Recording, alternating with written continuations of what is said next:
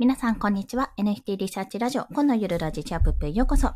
えっと、お昼の夕方のライブ配信をさせていただきます。今日はですね、ちょっと今、お金の計算、まあ、家計簿をつけてたんですけども、ちょっとそれで、まあ、自分の収益を上げるためにはどうしたらいいかなっていうところを計算してみたところ、衝撃の事実。NFT で稼ぐのはコスパが悪いんじゃないか疑惑っていうところに気がついたので、まあそちらの理由についてお話しします。まあこれは夢を削ぐような話というよりは、こういうことを前提としてやった方がいいっていう意味合いで捉えていただければと思いますので、もしよろしければお聞きいただけると嬉しいです。はい。ということで早速お話しすると、まあなぜかというとですね、他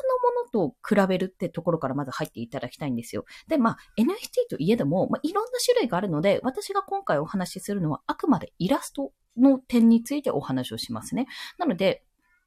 例えば、ジェネラティブアートみたいに、最初は時間かかるけど、いろんなパターンの髪、目、鼻、口みたいな感じで、もう V をいろいろパターン化して、それをプログラミング組んで、その組み合わせによっていろんな NFT を作るっていうものがあるんですが、あれは確かに最初に時間と労力がかかりますよね。そこの点においてはかかるけども、一回プログラム組んじゃえば、もうどんどん NFT 作り放題なんですよ。で、そこから、まあ、あの、売り方を考えれば売れていくので、まあ、極端な話、全部が全部売れなくても、大量に売れればそれだけ入ってくるってことがあります。まあそう考えてみると、割とそれは最終的にコスパが良くなるパターン。まあ一番最初にすごい費用は、費用とか時間とかかかるけども、それ以降に時間がかからなくなるっていうようなパターンではあると思うんですね。まあそれと同様に、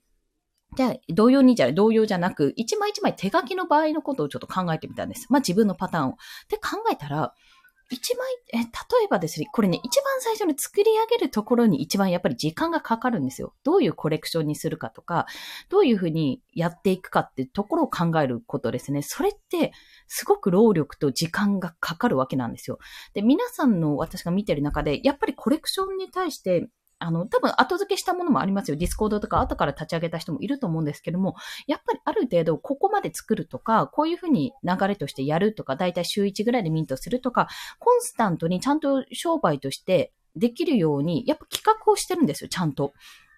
で、そこの時点で、まあ私も今やってますけど、それがね、結構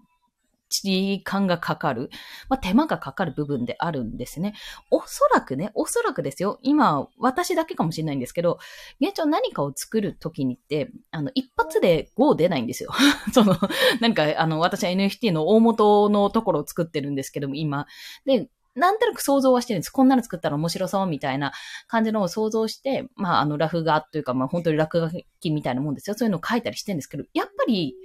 なんていうんですか、一発で、じゃあこの落書きというか、この下絵から、あの、本体を作ろうっていう風にならないわけですね。いろんなパターンをやっぱり考えるわけなんですよ。と同様に、おそらくなんかどんなに簡単な感じに見えても、これなんか10分ぐらいで描いたんでしょっていう風に思えるようなイラストでも、まあ大まかな枠とか作ったかもしれないけど、それからアレンジするとか、どういうのを作っていくとか考えていくにあたっては、やっぱりね、時間がかかるんですね。で、時間がかかってる間って、ぶっちゃけ言うとそこお金発生しないわけなんですよ。って考えると、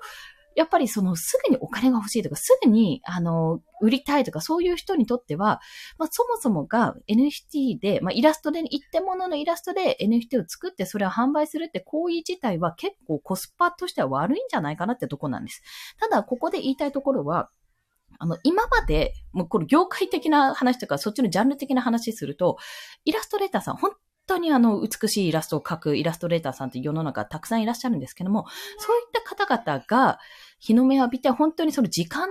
というか、労力と同じ分っていうか、労力に見合った収益、収入をもらえているたかってとこなんですよ。それはやっぱり本当に実力の世界とかそういった風に言われてるから、やっぱ一握りっていう風に言われていたし、実力はあるのに、やっぱあの、仕事にならないって部分がおそらくね、多かったと思うんですよ。買い叩かれたり、早く納品してくださいとか言われたり、修正がめちゃめちゃ入ったりとか、そういうパターンの方が多いと思うんですね。なので、そういった状況と比べたら NFT って自分でも売れるし、価格は、まあ、自分でも設定できるし、もしくはオークション形式でどんどん上がっていくものはあるので、そういった意味ではやっぱりあの、いくらか自分で売る、自分で売れる、そして価値がつきやすくなるっていう部分では、すごいやりやすくなったと思うんですよ、そこは。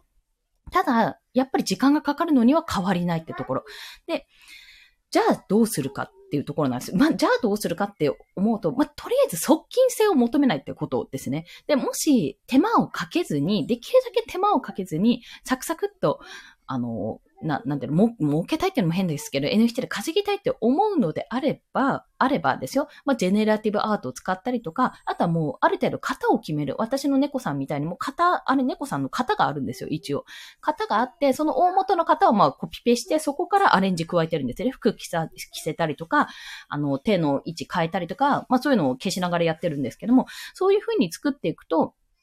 まあ、1万円でもやりやすいかなと思います。で、その型さえ決まっちゃえば、まあ、そこでの自由度はある程度あるわけですよね。で、統一されてるわけですよね。同じスタイルの猫なわけなんで。なので、まあ、そういった意味でも統一性もできるので、コレクションとして作るんだったら、あんまり時間かけたくないんだったら、まあ、型を作る、作る、型を作る、型を作る、そう。テンプレート化しちゃうってところですね。それ、それで色とか、あと小物とか、そういったものでアレンジを加えるっていうのが一つの手だと思いますので、そちらを今日はお伝えしました。うん、大変だなと思って、今ちょっと本当に色々計算して年末だしって思って計算してたら、いや、とんでもなくあの、なんか、あれ、私ちょっとこんなにお金なかったっけ？自分で。あれなんか貯金の減り早くない？みたいな感じになってて、ちょっと本当にガクブルしたわけですね。逆に言えば、ガクブルしたので、あ、私このままじゃダメだって思って、まあ、クライアントワークとかもやってるんですけども、もっともっとちゃんと稼いでいかないとダメだなってことを思うようになったんですね。で、それと、それと同時進行で NFT の新企画もやりたいと。まあ、それが、それは稼ぐためにやるというより、やっぱり事業を拡大させるためにやるっていうような形があるので、それで生活費をゲットしようなんてことは思ってないんですね。まあ、それは多分無理だなと思ってるので、ということは別の部分で生活費を稼がなきゃいけないって話になるわけなんですよ。で考えたら、あ、NFT、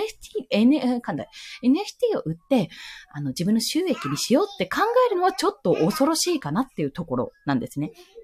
ちょっと怖いかなって。逆に、そっちで収益を得るというよりは、どちらかというと、なんかそれこそコンテンツを作るとか、あとブログを作るとか、そういった仕組み化するとか、もしくはクライアントワークとかでやってった方がいいんだろうなって、ただクライアントワークをすると、その分時間がなくなってしまうので、じゃあどこで時間を取るんだって話になって結構紆余曲折、あ自分は何をしたらいいんだ、あれをしたらいいんだ、どうしたらいいんだって話になるかと思います。なので、まあ、とにかくですね、私が言いたいのは、これはごめんなさい、人によるかもしれないんですけど、私の経験上、NFT で生活費を稼ごうっていうのはちょっときつい。まあ、やるんだったらガチで ガチで売ってやるっていうところまで持っていかないとちょっと厳しいと思います。なので、私は保険としてクライアントワークももちろんやってるし、ブログもやってて、まあブログはね、収益が出てるかって言われたらもうなんか出てないんですけども、そんなに。だからブログの収益を上げるにはどうしたらいいとか、どうやったら PVS 上げられるとか、そういったところにもう少しメスを入れないとダメなんだなってことに気づいたという、そんなお話でございました。で、この方法がね、いい具合にいけば、要は、自分が仕組みを作るわけですよ。仕組みを作ってしまって、そこでまあある程度月に5万とか月に10万とか、まあできればそこで生活費を稼げたらと思うので、まあ月に数十、数十万数十万ってほどでもないか。手取りって考えないとダメなので、かけ0.7ぐらいするんですけども、7割ぐらいしかもらえないと踏んでね。で、そういうことを考えながらやっていくと、やっぱり、やっぱりですね、あの、なんていうのかな、本当に楽しいことをやりたいから、あまりリスクを負わずに、まあ長い目で見ながらやれるようにどうやしたらいいかっていうところを、まあこれは主婦とか生活者というか子供がいる家庭での視点でのお話になるんですが、そっちの方をちょっとやっていきたいなと思いまして、今日はお話をさせていただきました。はい。ということで、本日もお聞きくださりありがとうございます。もう迷い迷いの 週末でございますが、そんな形で一歩一歩進んでおりますので、よろしければ応援していただけると嬉しいです。はい。ということで、また今日でお休みはおしまい。まあ皆さんお休みかどうかも定かではないんですけども、明日からまた頑張っていきましょう。コンでした。では、また。じゃ終了押します。ポチッとな。